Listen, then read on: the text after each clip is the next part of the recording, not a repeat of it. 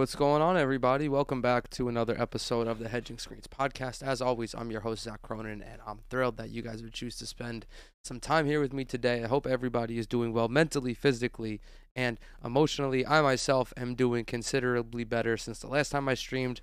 Last week, I was at the beginning of what, well, I didn't know this at the time, but I was at the beginning of what was the sickest I had been in a long time not to toot my own horn, not to um, gloat about my immune system, I suppose, but these past two years or so, I've gone without getting COVID, um, largely due to that being that I really also just don't go outside that frequently. But fortunately, I have not gotten COVID. Um, really, the only kind of ailments I get, I deal with seasonal allergies, of course, and then since I live in the lovely state of New York, which has te- which has probably the most temperamental climate in the United States. Every so often, we'll have a really hot day in like March where it'll be like 80 degrees, and then it'll go back to being seasonably cold. Like I'm talking like 40, 45, or the inverse, or the same thing happens in October, and like that temperature change really fucks me up. But this past whatever, man, I really don't know what I was dealing with. Um, I think it was kind of just like allergies on steroids. Like throat was shot, I was congested, I was sneezy, I was sniffly. Just overall, not that great of a time. I really couldn't talk either, which fucked me up more than anything else because I mean, I'm here doing a podcast. I'm live on Twitch. Like I love to talk. I love to just hear the sound of my own voice despite um not many others or despite the fact that probably not many others like to hear it. But anyway, getting on with that, since I have been sick, as we know, the NBA Finals have begun. The Golden State Warriors going against the Boston Celtics in what has or what had the potential or still has the potential to be one of the all-time great final series. It has started off quite weirdly. Both of these teams are so talented, so well matched, so um just very very clearly the two best teams in the NBA at this point. And game 1 compared to game 2 both of these games were drastically different. As we know, game one this past Sunday, I believe it was no, um, Thursday. I'm sorry. Game one on Thursday started. We had some dominance by Steph Curry. The Golden State Warriors were clearly in control of this game for the first three three quarters before ultimately collapsing behind or ultimately collapsing thanks to a barrage of Celtics offense. I think the final tally in the fourth quarter was 40, yeah, 40 to 16, a 24 point swing in the fourth quarter that allowed Boston to bring home the victory 120 to 108. Uh, Boston shot 9 of 12 from three in that quarter. Jaylen Brown, Al Horford absolutely carried the offense. Al Horford, in particular, was sensational.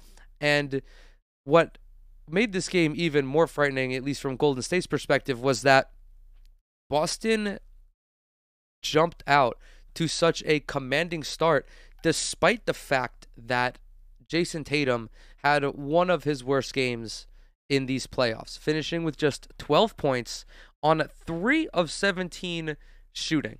3 of 17 shooting from the all NBA forward for the Boston Celtics. However, a large reason that Boston was able to mount this comeback was due to Jayson Tatum's playmaking, finishing with 13 turnovers to just two assists, an assist to turnover ratio of what, like six and a half to one.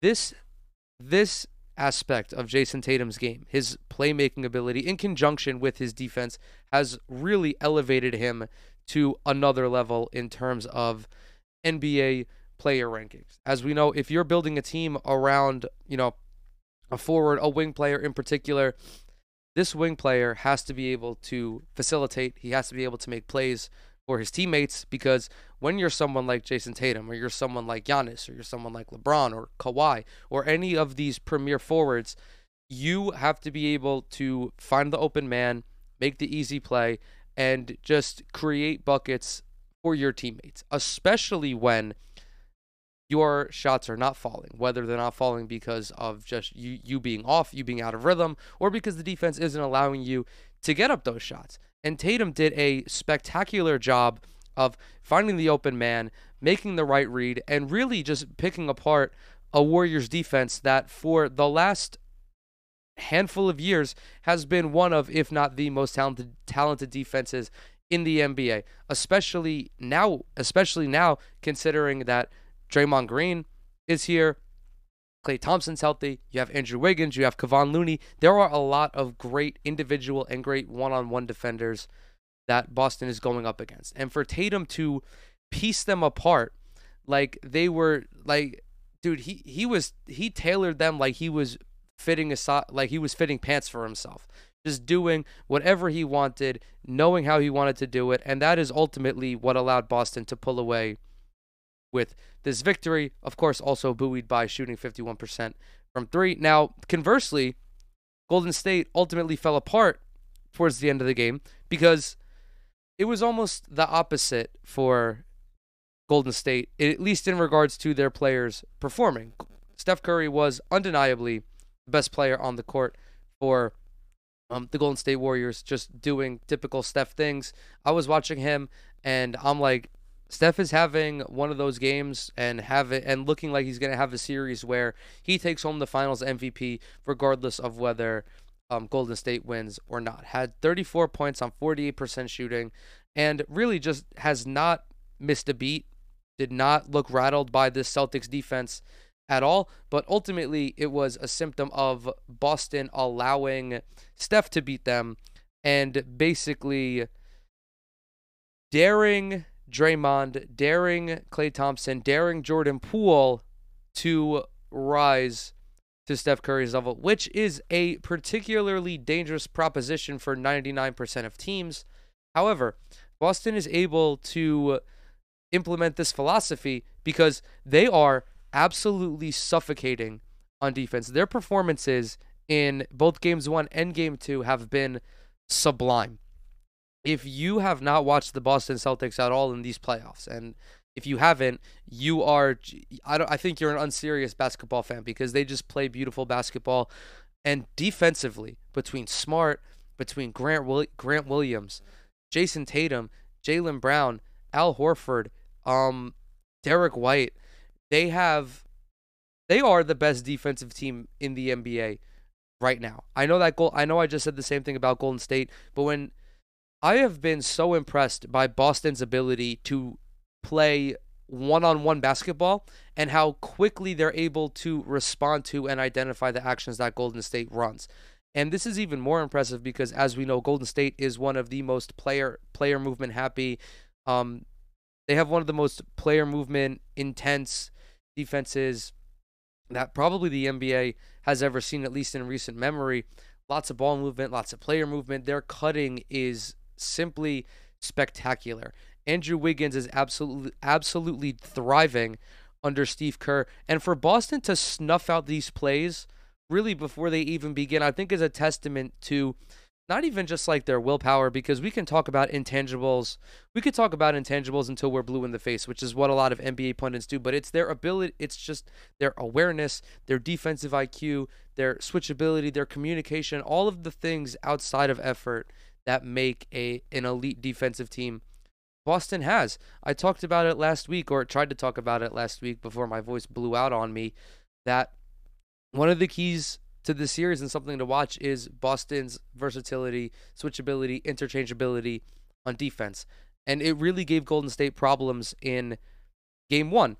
And I think why these first two games have been kind of on opposite ends of the spectrum is because when you have two teams that are this talented, they're not going to figure each other out in the first game. They're not going to figure each other out in the first two games because the way that both of these teams conducted themselves in games one and two, or game one compared to game two, is entirely different.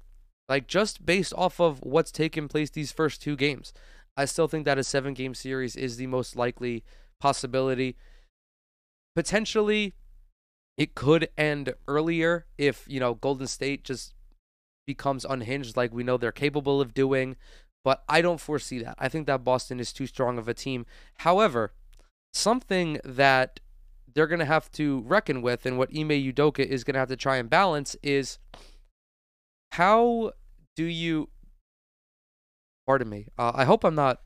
I hope I don't have to blow my nose that frequently, but um, congestion is still a thing. I think I'm good for right now. But one of the things that Ime Udoka is going to have to really balance is how often he allows Jason Tatum to play one on one and how frequently he tries to run a more um like a more team intensive set, like a more traditional half court set type of thing. Boston in game 2 looked like they were contending up until the third quarter. Now, why is this? Of course, as we know, Golden State is one of the freakiest third quarter teams. It they I can't I really have to stop talking in superlatives, but they they turn it up coming out of halftime. Now, at the end of the second quarter, Golden State took a 52 to 50 lead. I'm pretty sure because Jordan Poole hit a 49 footer at the buzzer to stretch the lead to three. Um, wait, no, oh no, am I thinking of at the end of the third quarter? Yes, I'm talking about the end of the third quarter. I apologize. So the um second half, Andrew Wiggins, who had missed like three point blank layups up to that point, finally converted on one, or I think that was his second or his third for the game, whatever. Doesn't really matter. And everything pointed to these teams being, you know, as evenly matched as we would have expected, albeit Jaylen uh, Jayson Tatum had come alive in this first half. Hit five of his seven threes, had 21 points going into the break. Jaylen Brown, despite struggling from the field, did manage to have 15. So that's always good. Whenever your stars are putting up points, it doesn't matter the efficiency. I mean, that's actually kind of a lie. But if your star is putting up points that is comparable to his season average, and you know someone like Jaylen Brown using his um his you know his elite slashing ability to get to the line and you know get high percentage shots, sometimes they just don't fall. That's that, that's just how it goes. Steph Curry had come back down to earth a little bit, but Golden State could have ran away with this game in the second quarter if they had been more efficient inside of the restricted area. As I already mentioned, Andrew Wiggins missed I think like three point blank layups to begin the game. Not great efficiency, obviously, coming from one of your premier, or not one of your premier options, but one of the options that you know is going to have to play well for you to win this series. There is also noticeable uh, and a noticeable absence of production from Klay Thompson, who shot one of eight in the first half and finished like four of 19 for the game. Just an awful game for Klay, who wasn't really like taken out of his game he was just simply not missing shots. Um, commentary, I think it was, I forgot who mentioned it. It was either JVG, I think it was JVG mentioned how Klay just looked out of sorts in regards to his um his form. Like Boston's defense was causing him to rush his shots. Entirely possible, again, when you have this elite of a defense. So mix of that, a mixture of again just a lack of rhythm because although Golden State ran away with this game, their offense was a little disjointed. I mean, the the opening blows in the third quarter were largely the result of just putting Steph Curry in pick and roll, in which Boston was defending with drop coverage, I believe, with uh, Grant Williams and Daniel Theis. They were defending in drop coverage, and you simply cannot play drop coverage against Steph Curry because even when he's missing, even when the greatest three point shooter of all time is missing, all it takes is that one. And when he sees that one go down, and he's just going to keep attacking the the uh, the four or the five and pick and roll, you have to adapt to that. And I think what also just adds to the Warriors' lethality is that it's so difficult to make these adjustments in real time because it only takes him like two or three minutes to have 9, 10, 12 points that is an unreasonably short amount of time to expect your defense to be able to capitalize on that. Um, you're ultimately just playing with fire, and this is something that Golden State can continue to exploit. I mean, maybe not so much in the opening periods of games when Al Horford is there. You know, like their defensive lineup with uh, Robert Williams, Al Horford, um, you know, Smart, JB, Jayson Tatum that's going to severely limit Steph in the pick and roll just because you can switch everything. You can switch those pick and rolls and you can play different kinds of coverage. You can blitz. You can trap um, off the wing. You can trap it half court if you want to just to get a little freaky. Um, and even if you do play drop coverage, like you can get away with playing drop coverage with Robert Williams because he has his intuition as a as a shot blocker and his athleticism. Both of those are so high compared to other guys his age that he can close the gap at, in a reasonable amount of time and still really bother Steph's shots, even if he does give up a step. Um, I don't really recall much from Golden State defensively. I mean, they were they were clearly significantly better than game than uh, the fourth quarter of game one. I think that you know, as weird as it is, they need to settle in to the finals as well. Like they haven't been to the finals in a couple of years. You know, they really they hadn't faced anyone like Boston up until this point. And again, no disrespect to any of the teams that um, Gold State went up against and beat in the playoffs, but like they none of those teams compare to what Boston is capable of doing, and also what Boston has done to Miami, Milwaukee, and Brooklyn. So again, it's just like the uncertainty and it just it's it's so difficult to to game plan in the NBA like leading into like leading into the first game of a playoff series. Like I was talking to one of my friends the other day and this friend of mine is a huge football fan, diehard football fan, and we were talking about like best of sevens versus single elimination games and how the NFL is in this unique position and NFL coaches are in this unique position in the sense that if you're Bill Belichick or you're Sean McVay or you're Byron Leftwich or Bruce Arians, or you're Matt LaFleur, and you're going into a game against a specific opponent. Like if you're Matt LaFleur game planning against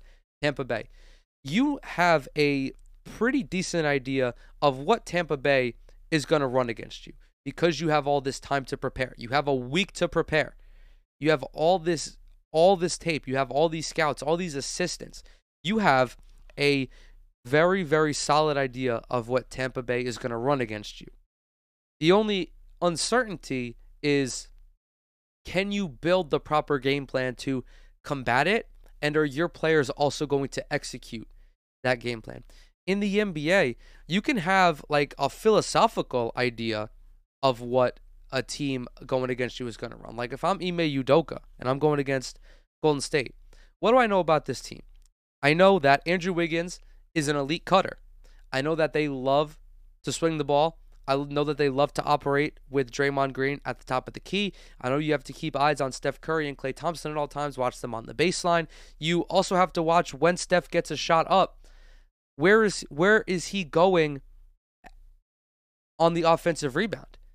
Is he gonna is he gonna call for the ball at the top of the key, or is he gonna mosey on down to the corner and try to get, you know, like a cheesy little shot. Those are things that you have to worry about. And you can't really anticipate when they're going to happen because there is so much uncertainty in a in a basketball game. Like you just ha- you have to absorb the punches and then just run your game plan on offense and hope that Tatum and Brown and Smart can at least get close to what we expect of them. Like that's the balancing act. But that's also kind of why the seven game series is so necessary in these sports because like we see in March Madness, it's not necessarily always the best team that makes a deep that um wins whatever game. Like that's why there are lower seeds that make deep runs into playoffs, into uh into the tournament because you can get lucky a couple of times. You can get lucky in your first and second round games, but then once you go against like one of the really strong teams, then it comes down to talent. You can't get lucky in a seven game series. I don't care if it's hockey, baseball, um, basketball. You can't get lucky four games in a row or four four times out of seven. It just doesn't happen. And this is why, you know, these teams have kind of been all over the place because they're still feeling each other out. They're still getting used to each other. Because all the individual players also do kind of have to adapt how they play. You know, Steph, as much as, you know, he would maybe love to play in isolation a little bit more, he can't because he's being guarded by the defensive player of the year. Or if he's not being guarded by Marcus Smart, he ha- he has a sig- a significant size disadvantage against Jaylen Brown and against Jayson Tatum. It's just the nature of it, and I'm really sorry. I have to blow my nose. I can hear myself becoming nasal.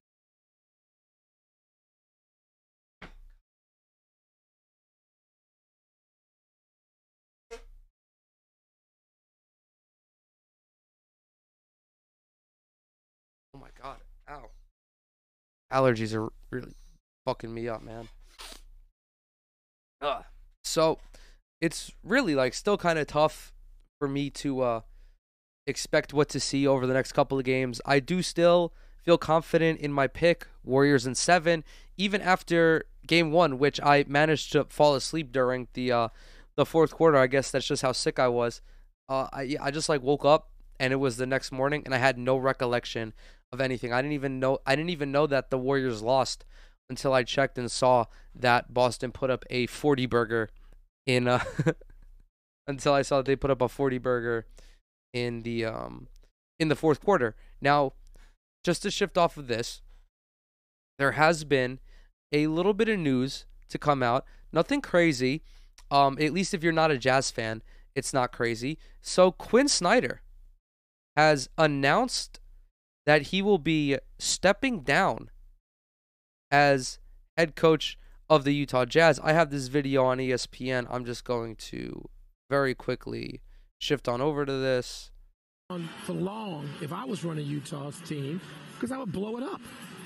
How many times in the postseason are we going to see underachievement? And Donovan Mitchell, I love Donovan Mitchell. He's part of that. I mean, they're in the same position as a number of other teams. They are not good enough for expectations to be greater.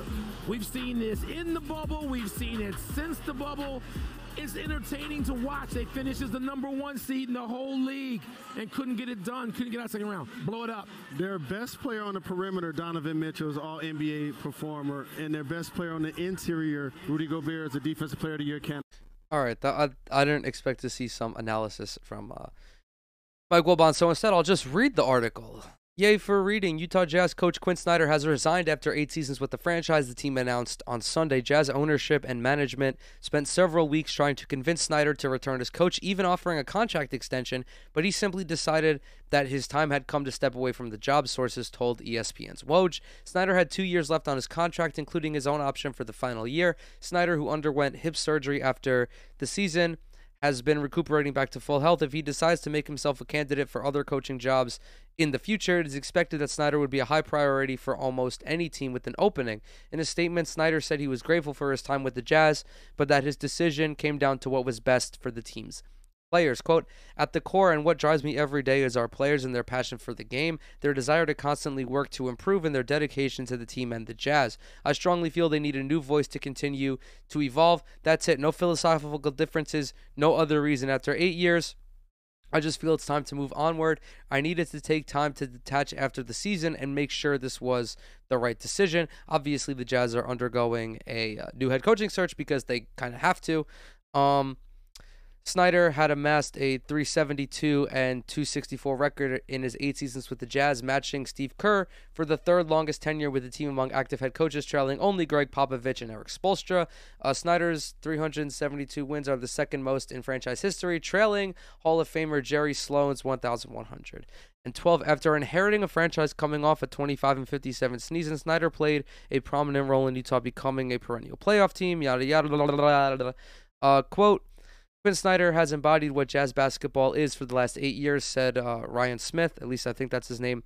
Uh, in a statement, the tireless work ethic and attention to detail Quin displayed each day is a testament to the professional that he is. I have nothing but admiration and respect his decision. So, Quin Snyder comes to Utah for the 2014-15 season, I believe it was, and team looked pretty pretty different at that point, obviously, you had Gordon Hayward there. You had Paul Millsap, I believe. Um, no, I'm lying. They didn't have Paul Millsap until uh, until recently.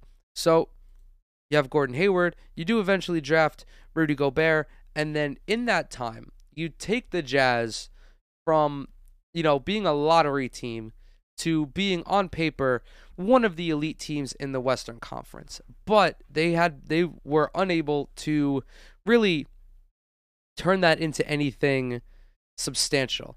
And when I got this no, when I got this notification, um, I was like, I knew right off the bat that a lot of this had nothing to do with or had little to do with Snyder's performance, I should say, and was just him feeling that the players needed a new voice in the locker room. Um, I think it's a little bit of both, and I think that the front office is also liable, but we'll get into that in a second. Quin Snyder being a head coach for eight years in this NBA climate is it it's almost unheard of. Like coaches don't really last that long unless they are experiencing lavish success, like the the success that Steve Kerr has had, like the success that Erik Spoelstra has had, like the success that um, Rick Carlisle had before being or before moving to Indiana. Snyder managed to keep his managed to keep his job despite the team never reaching a Western Conference Finals, despite them having, you know, more than 50 wins 3 times. And I think that Snyder ultimately just took the team as far as he could. I don't know if he is a championship caliber coach. Um, I do know that he is a very, very, very good head coach, as evidenced by his performances with these teams. But the issue, more so than maybe the players potentially tuning him out or like no longer buying into his system, is something that I've harped on, is something that many other pundits have harped on. And it's the idea, and really not the idea, but the fact that Utah is simply not good enough to contend for a title at this point. They do not have a roster that is worthy of representing the Western Conference in the NBA Finals, and they're sure as shit don't have a roster worthy of bringing home an NBA or bringing or winning the NBA Finals. They simply don't. Outside of Donovan Mitchell, and I, and I disagree with Mike Wilbon placing some of the blame on Donovan Mitchell. If we go over just to peep this guy's stats real quick, he is an All NBA caliber player. Averaged 26 points a game this year. Shot 45% from the floor, which is quite staggering for someone taking 20, 20 shot attempts a night, nearly 21 shot attempts a game. Like, there is so little blame to be placed on Donovan Mitchell. And I think most of it falls down to the front office failing to surround Donovan Mitchell with more adequate playmakers. Like you have Rudy Gobert, but you're not winning a title with Rudy Gobert as your as your number two. I talked about this when there was that quote unquote report that Rudy Gobert issued Utah an ultimatum of it being him or Donovan Mitchell, which obviously everyone knows how that would go. But they gave him Jordan Clarkson, who's a quality player, but not a star, not an adequate complementary star. They gave him Mike Conley, again, not a complementary, not an adequate complimentary star. He never had a DeMar DeRozan to his Zach LaVine. He never had a Khris Middleton to his Giannis. He doesn't have a Kyrie Irving to his Kevin Durant, which is what Utah needs in order to be successful because otherwise they have they check every other box as a championship team. They have a dynamic scorer as their franchise cornerstone. They have an elite defense. They have an elite rim defender in Rudy Gobert who is arguably defensive player of the year. One of the best defenders of the last uh, like 15 years or so. They do have a decent amount of depth as well. Um, you have Royce O'Neale, obviously. Uh, again, Mike Conley, Bojan Bogdanovic. Of course, this team was weaker than their past teams, and you know losing um, Joe Ingles to injury and then eventually trading him. Um, but they did have depth in previous seasons, which is which is crucial for teams looking to contend for a championship. But you know, there's only so much that Quin Snyder can do with this team. He really he just like he was maxed out. His talents as coach were maxed out. And I don't think he's going to have an issue finding work elsewhere. I wouldn't mind him being the next head coach of the Brooklyn Nets. I mean, he's young. He's 55 years old, so he's a relatively young guy in comparison to some other coaches.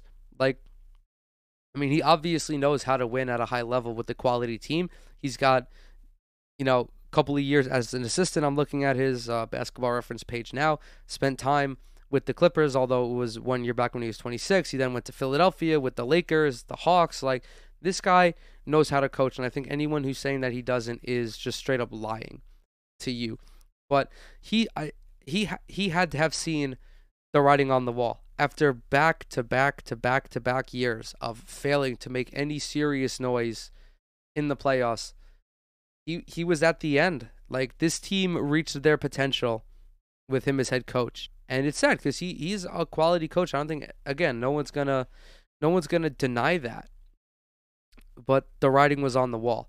And in regards to Mike Wilbon saying blow it up, I don't think you blow it up right away because um, let's not forget you do have Donovan Mitchell.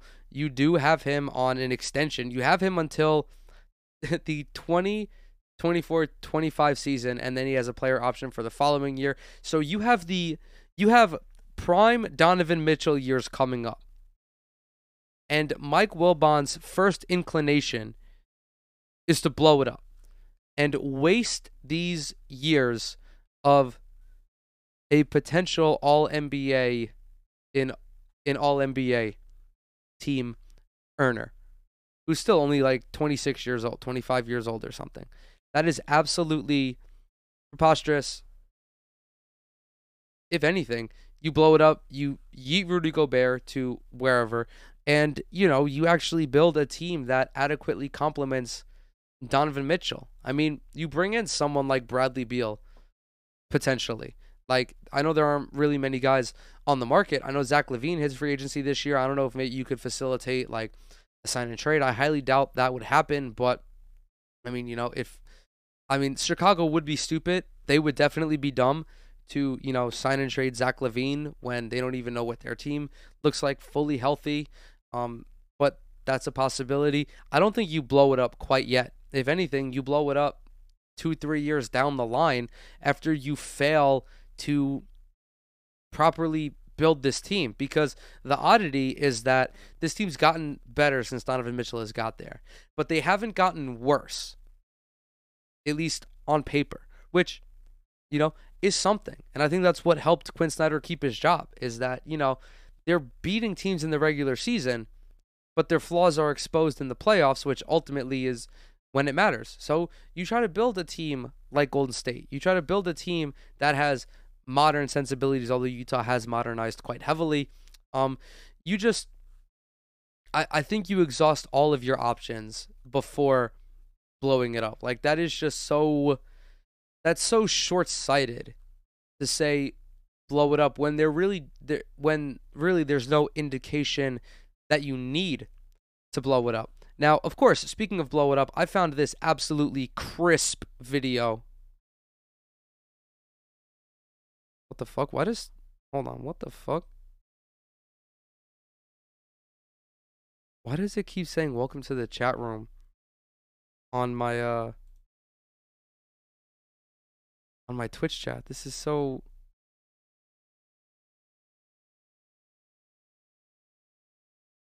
What the fuck? This is so weird. I'm sorry, I'm like working through this in real time.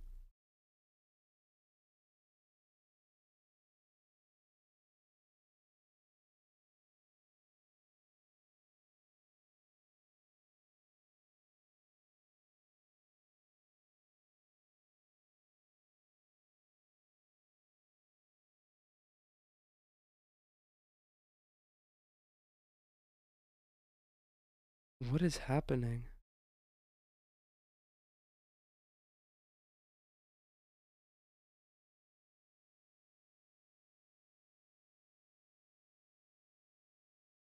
What the fuck? Okay. Anyway, um, let's go ahead and watch this absolutely juicy video that talks about that once again talks about Donovan Mitchell to the Knicks, man. This is this is awesome. Dyson Daniels, Malaki Branham, TyTy Washington among the players to work out at the Knick facility here as we get closer to the NBA draft. All of those players project somewhere near where the Knicks are picking at 11 in the draft, and I'm sure the Knicks will continue their workouts of prospects as you get closer to the draft in late June. Something else that'll continue is speculation about Donovan Mitchell. And Utah coach Quin Snyder and the team announcing that Snyder was going to step down on Sunday, and that just leads to questions about uh, the organization's future, the direction there, and Donovan Mitchell's future, and that's just the nature of the NBA. But my read on this, based on people uh, that I trust around the league, they say that the Snyder move down is going to impact Rudy Gobert's future more so than Donovan Mitchell because it makes it more likely that Gobert gets moved. With regards to Donovan Mitchell, uh, the connection here with the Knicks is Johnny Bryant, the Knicks associate head coach, who is going to get consideration from Utah for that opening. Bryant and Donovan Mitchell incredibly close, developed a very close relationship when Bryant was in Utah, so it'll be interesting to see how things play out there. But if you want to talk about uh, potential Knicks trades for Donovan Mitchell, you know, other teams and, and people closely associated with the situation wonder how much the Knicks would have to give up in that deal. And because the price would likely be so high, how much they would have left on this roster uh, in the wake of a potential Donovan Mitchell trade. So it's just something to think about as we proceed here how much would this roster be gutted if the Knicks wanted to go out and try to get Donovan Mitchell from Utah? Exactly, man. Like, I'm glad that Ian Begley, Ian Begley, who you know is a reputable, who's a reputable reporter, you know, someone who I I don't, someone who doesn't draw my ire when I see them on the timeline.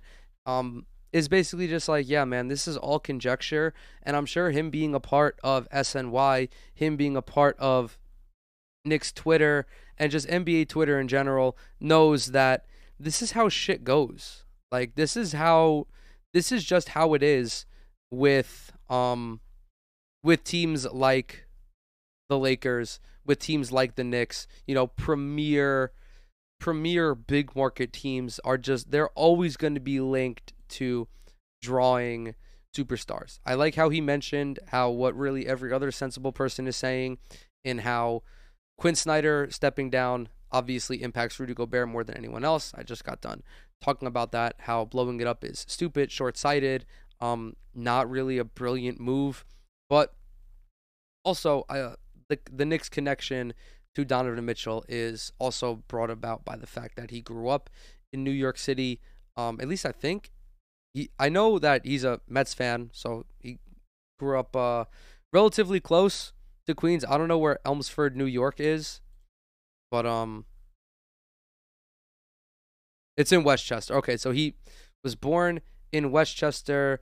Um, you know, went to he went to school in uh New Hampshire, or at least in uh went to Brewster Academy. I'm not really too caught up on the lore of Donovan Mitchell, but I am I do know that him going to the Knicks is at this point very unlikely because also as Ian Begley pointed out, the price to acquire a superstar of Donovan Mitchell's caliber, both in terms of his in terms of his talent and in terms of his contract, will require a lot of gymnastics from the Knicks to make it work.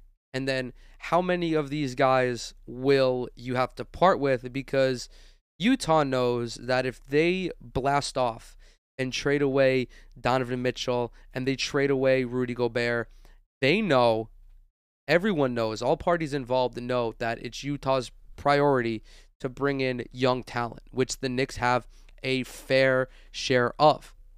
RJ Barrett, Mitchell Robinson, um, Obi Toppin, Immanuel Quickley, all of these guys who both the Knicks organization and Knicks fans feel should be a part of the team for the long haul are significantly less expendable compared to Randle and Fournier and Derrick Rose. Like, although those guys are good players, they don't have Knicks fans aren't as attached to them because you know homegrown talent is always homegrown talent is more endearing towards the fans than guys acquired in free agency. It's just it's just how it goes. And you would have to trade a fair amount of these players to bring in Donovan Mitchell. And I also just don't know if it's worth it because then the Knicks could wind up just being Jazz East and having a team that you know, picks up a considerable amount of wins and then just, you know, qualifies for the postseason, but then is unable to make any serious noise. And like for a lot of teams, getting to the postseason, it, it's not enough. If you're a rebuilding team, going to the playoffs is cool because it gives you optimism that, you know, you're doing the right things and that you have a reason to keep building on what you've already done. But, you know, for most of the teams, it's, you know, cool, we got to the playoffs, but we want to win a title. And if we get bounced in the second round, like, who gives a fuck? So, as of now, I think that Donovan Mitchell going to New York is very unlikely. Of course, this is the NBA. Shit can change so, so, so rapidly And it's just no, it's just at this point it's like it's certain but you know again anything can happen.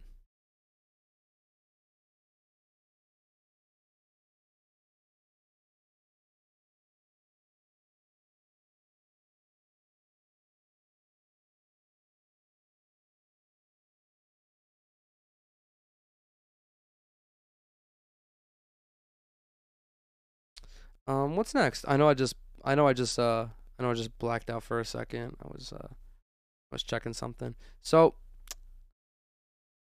the other thing that recently had come out was there are all quote all signs point to Kyrie Irving returning to the Brooklyn Nets. Now, this is something that I have not really talked about over the last couple of months because I don't really feel it necessitates a conversation because it's pretty obvious that if the Nets want to contend for a title, they will bring Kyrie Irving back. If they don't want to contend for a title, they will not bring Kyrie Irving back. Because as it stands, Kyrie is your best option at point guard. Can't trade for John Wall. Can't trade for Russell Westbrook. I mean, you could, and I did see this fucking dog shit article that said, uh, from a logical standpoint, um, it makes sense to trade Russell Westbrook for Kyrie Irving. I didn't read it because it was dog shit. I don't think that it makes any logical sense, at least from a basketball perspective. But the little snippet that was on Twitter was that the Lakers are tired of Russell Westbrook and the Nets are tired of Kyrie Irving. And I'm like, okay, that's just philosophical bullshit. Um, Russell Westbrook does not fit on the Lakers, and Kyrie Irving fits on the Nets. It's just where the Nets are just, you know, appropriately worried about his commitment, his commitment to the team, which I give a little bit of credence to because this whole thing with the COVID vaccine, um, you know, fucked up everything. And although there is the chance that something like that happens again, up until this point, Kyrie really didn't have anything. He didn't have any baggage that was pertinent to that. I mean, he's missed time with injuries and stuff, and you know he does seem to be a he does seem to be a little bit of an interesting character at least in the locker room. But ultimately he's a fantastic basketball player and he's a winning basketball player as well and no one's going to debate that. However the uh, the New York Post the dirty rag that is the New York Post published an article from Brian Lewis that comes with the title uh, pardon me comes with the title All Signs Pointing to Kyrie Irving Returning to Brooklyn. Now, I don't particularly care for the New York Post. Um, I think a lot of like their, um, I think the the New York Post's politics are dog shit. Um, they're they're a right wing tabloid. Like obviously they're dog shit, and just like, uh, just a lot of their content fucking sucks. But I think that Brian Lewis is a good guy. He seems like a very uh, reasonable reporter, and you know I really don't have any reason to rail against him. So shout out to Brian Lewis. This starts despite a report that the Nets are outright unwilling to re-sign Kyrie Irving long-term and speculation about him being being traded. All indications strongly point to a reunion between between Brooklyn and its All-Star point guard. Irving has until the 29th of June to decide whether he will opt out of the final $36.5 million year of his contract for 2022 23 and become a free agent. But both the Nets and league sources told the Post an extension is more likely. Quote, It'd be unfair for me to comment on how it looks with us and Kyrie because, to be quite frank, he has some decisions to make on his own. So he has to look at what he's going to do with his player option," said GM Sean Marks last month. "Quote: We're looking at go- we're looking for guys that want to come in here and be a part of something bigger than themselves, play selfless, play team basketball, and be available." This last one is 100% a dig at Kyrie.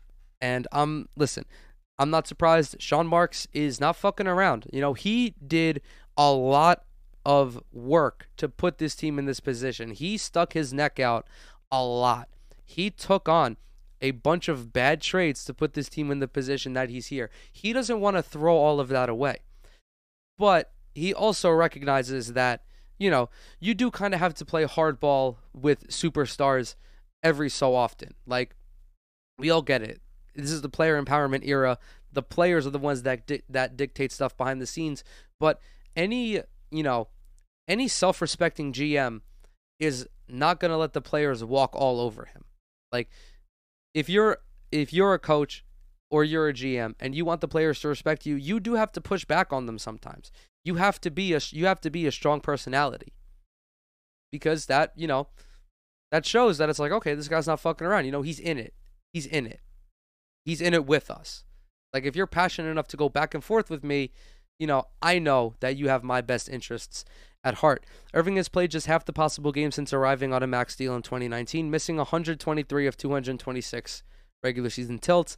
That's led to reports and speculation about the Nets either refusing to sign him long term or dealing him, with the Athletic disputing a rumored deal to the Lakers for Russell Westbrook. Again, there's no credence to any of these deals because they're just trying to they're just trying to create content. Okay? A lot of these deals are simply to just draw up interest in the league during a time when there really is no news going on because it's the finals and it's the playoffs and all that. Like a lot of this shit is bullshit. Unless you're hearing it from Woj or Shams or Chris Haynes or Zach Lowe, it's bullshit. But Irving is still not only close friends with KD, but maintains a good relationship with team owners Joe and uh, Clara Clara Wu Tsai.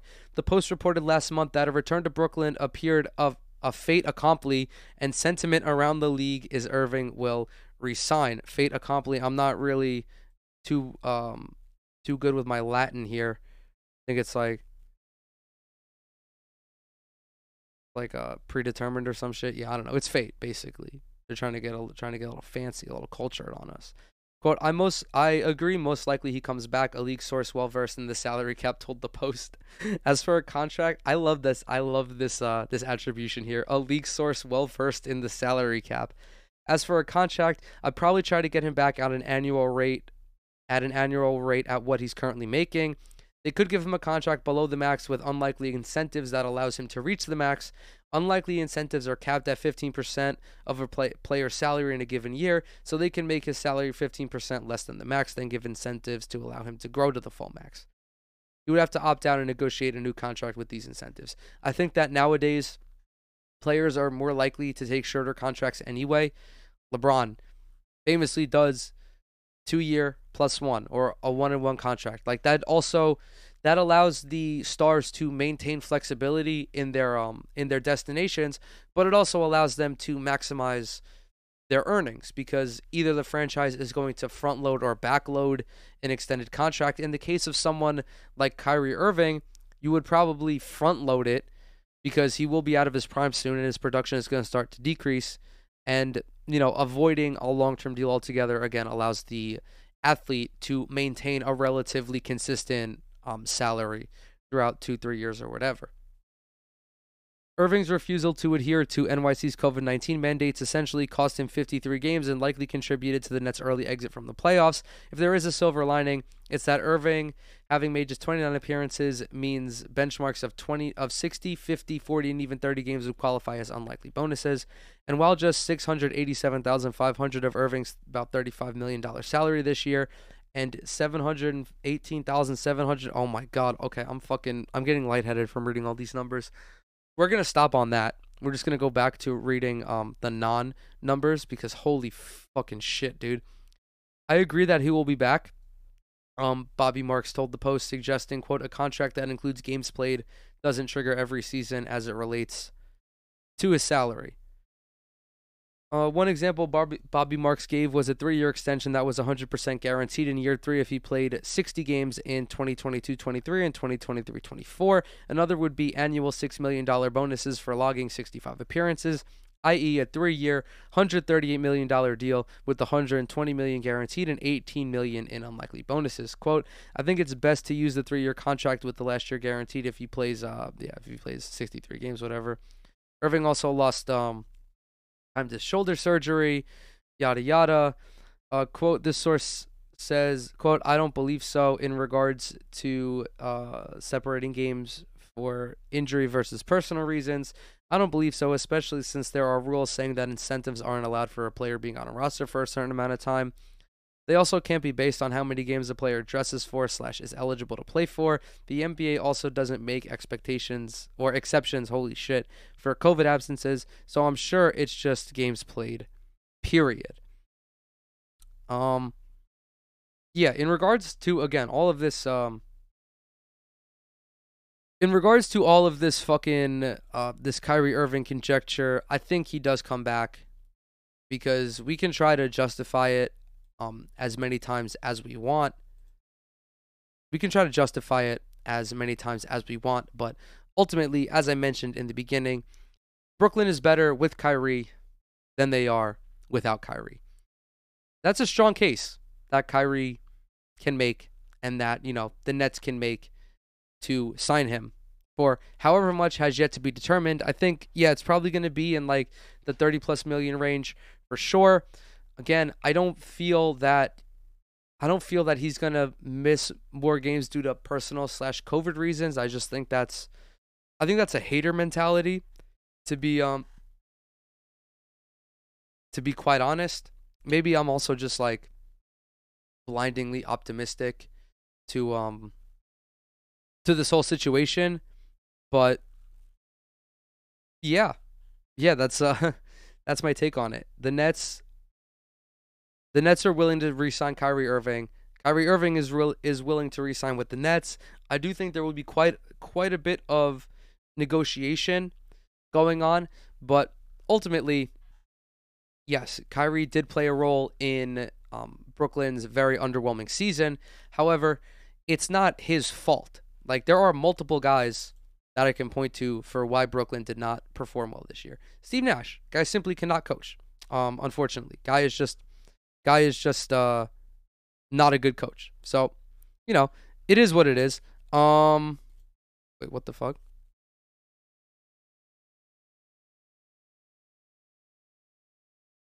Okay, yeah, Steve Nash really not that great of a coach. Um, Herb Jones, who pushed Bruce Brown into Kevin Durant's knee, which caused him to miss uh, like four, five, six weeks, whatever it was. Of course, Joe Harris not being healthy as well. There were more. There was more than just Kevin Durant, or there was more than just Kyrie Irving, who is um, responsible for Kyrie uh, or for the Nets' early exit. But he definitely um, he definitely did not. He definitely fucked the team over by missing the first half of the season. That's for sure. But ultimately, like, the more and more that I watched the Nets, the more and more that I began to realize that they were simply not a championship team and it fucking sucks. And they 100% got exposed by the Boston Celtics, who just were significantly better in every regard. And as much as it pains me to say that, that's where we're at right now. That's um that's the unfortunate reality. I'm trying to look at some um I'm trying to look at some more news. I'm trying to look at some more news, man. There really isn't much going on at least in terms of um you know, the NBA world, but uh I know Aaron Donald just signed a fatty extension, a fatty, oh, batty extension. Three years. What was it like? Three years, 98 million is now the highest played, the highest played, the highest paid defensive player, um, in the league. The Lambs reworked Donald's deal to give him a 40 million dollar raise over the last three years of his contract, making him the first non-quarterback to eclipse 30 million per season. The reworked deal brings the total value of Donald's contract to 95 million over 3 years. Um and he's still underpaid. That's the crazy part. Aaron Donald is making 30 40 million dollars more than he was and he's still underpaid. Like this is a guy who since getting drafted 8 years ago has come in and essentially dominated the NFL for those 8 years very clearly is the best defensive player in the sport. It's like an eight-time Pro Bowler, an eight-time Pro, uh, eight-time All-Pro, multiple-time Defensive Player of the Year. Could retire tomorrow and be a first ballot Hall of Famer. Um, yeah, really not enough good things to say about um Aaron Donald. Oh fuck! Now actually that I'm thinking about it, there was um, I I don't mean to get sidetracked, but there was this story that there was this story that teams in basketball were oh wait, hold on. Wait. John Wall is trending.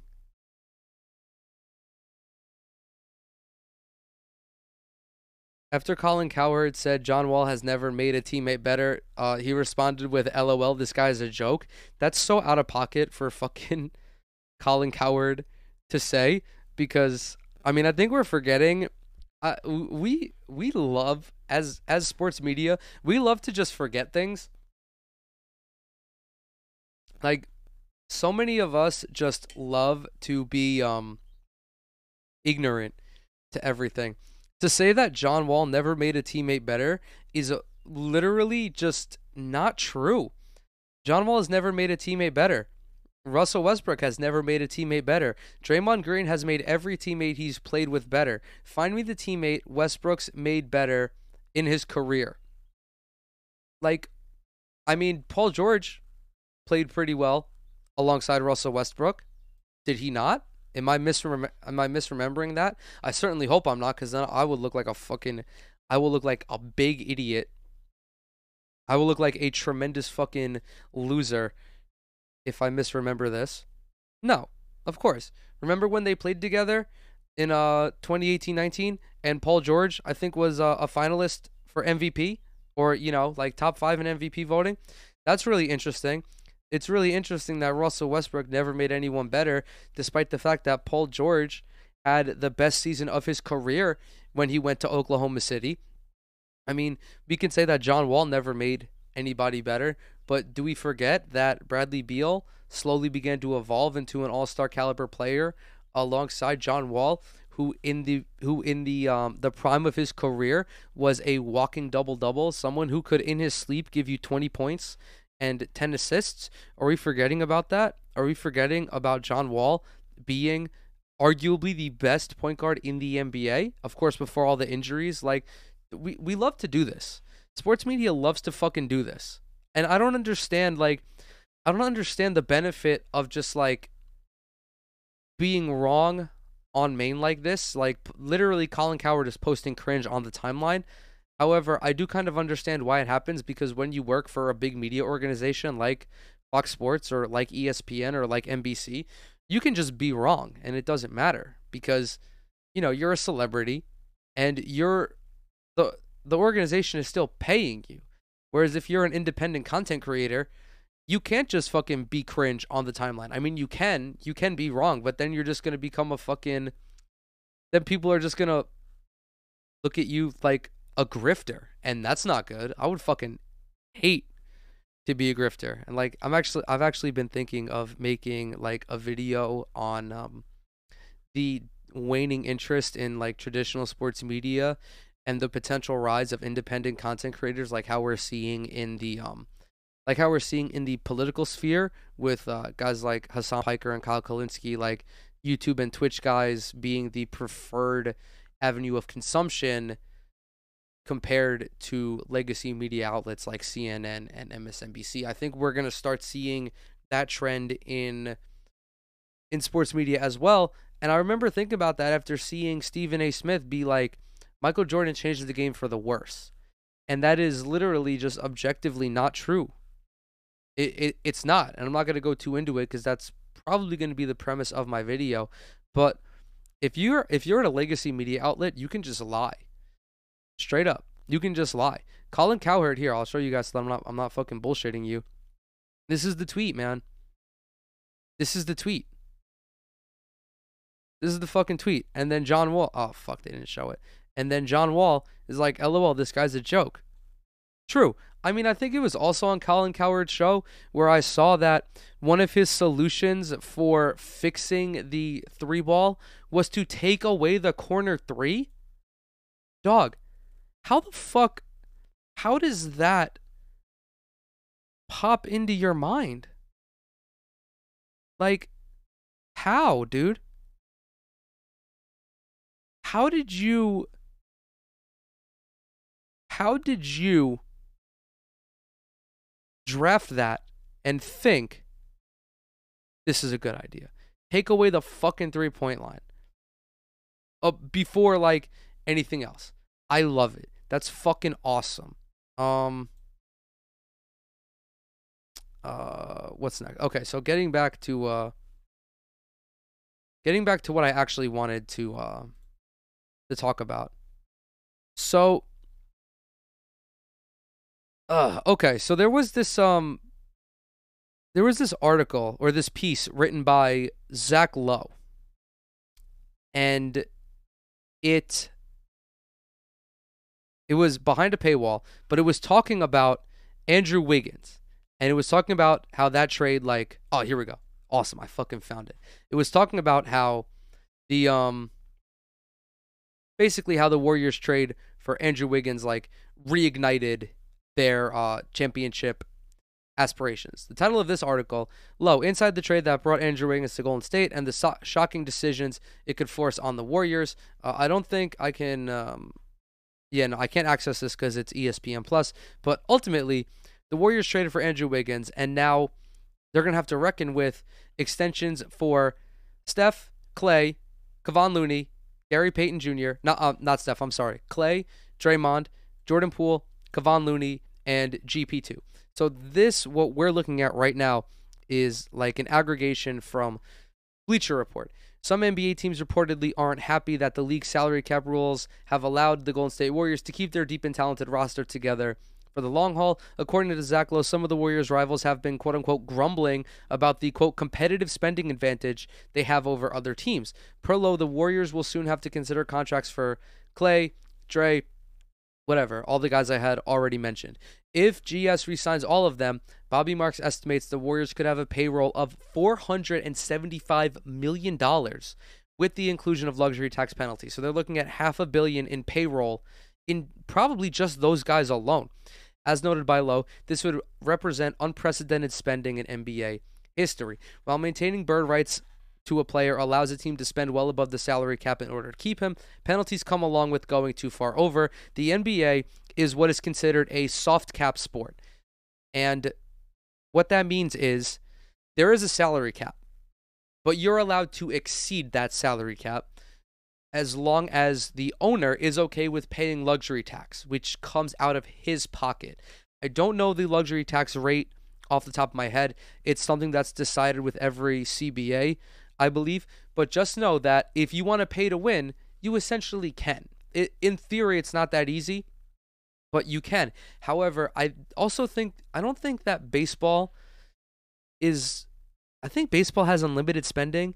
I know it's not a hard cap sport because you have a team like the Dodgers who literally just signs every great player, but this gripe from other teams is bullshit, and I'll get to I'll get to why. I just want to finish this article. The Warriors spend a significant amount of money in luxury tax, and as pointed out by Lowe, tens of millions of dollars go from the Warriors to other NBA teams as a part of revenue sharing and payments to teams that aren't above the luxury tax threshold. Lowe also re- reported that some NBA teams, with the Warriors conceivably being among them, have proposed the idea of a discount against the luxury tax when it comes to contracts of homegrown players. Fuck that. If you're going to go over the cap, you're going over the cap. You're getting the baseline rate.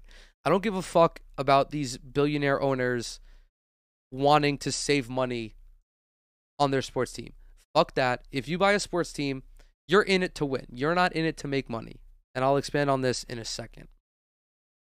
This hasn't happened yet, but it would give big spending teams like the Warriors some relief if it ever adopted. For now, the Warriors can spend at their discretion when it comes to keeping players in house, and not much can be done to stop them. While Steph Curry remains under a long term deal, Wiggins is an unrestricted free agent, and Poole is a restricted free agent after next season.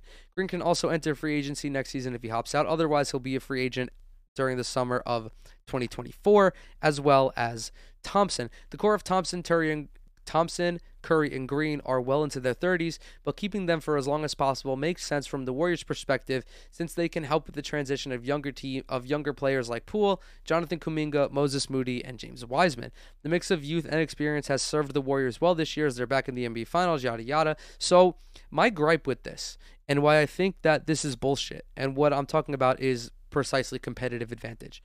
I I don't like when owners bitch and scream and moan and piss all over themselves because of the salary cap. And the reason is that I think almost every NBA team is owned by a billionaire or a multi-billionaire. Which means that they have the money to be able to spend on their team, but they don't want to. And I know that their money isn't liquid, I get it, but they can liquidate some of their assets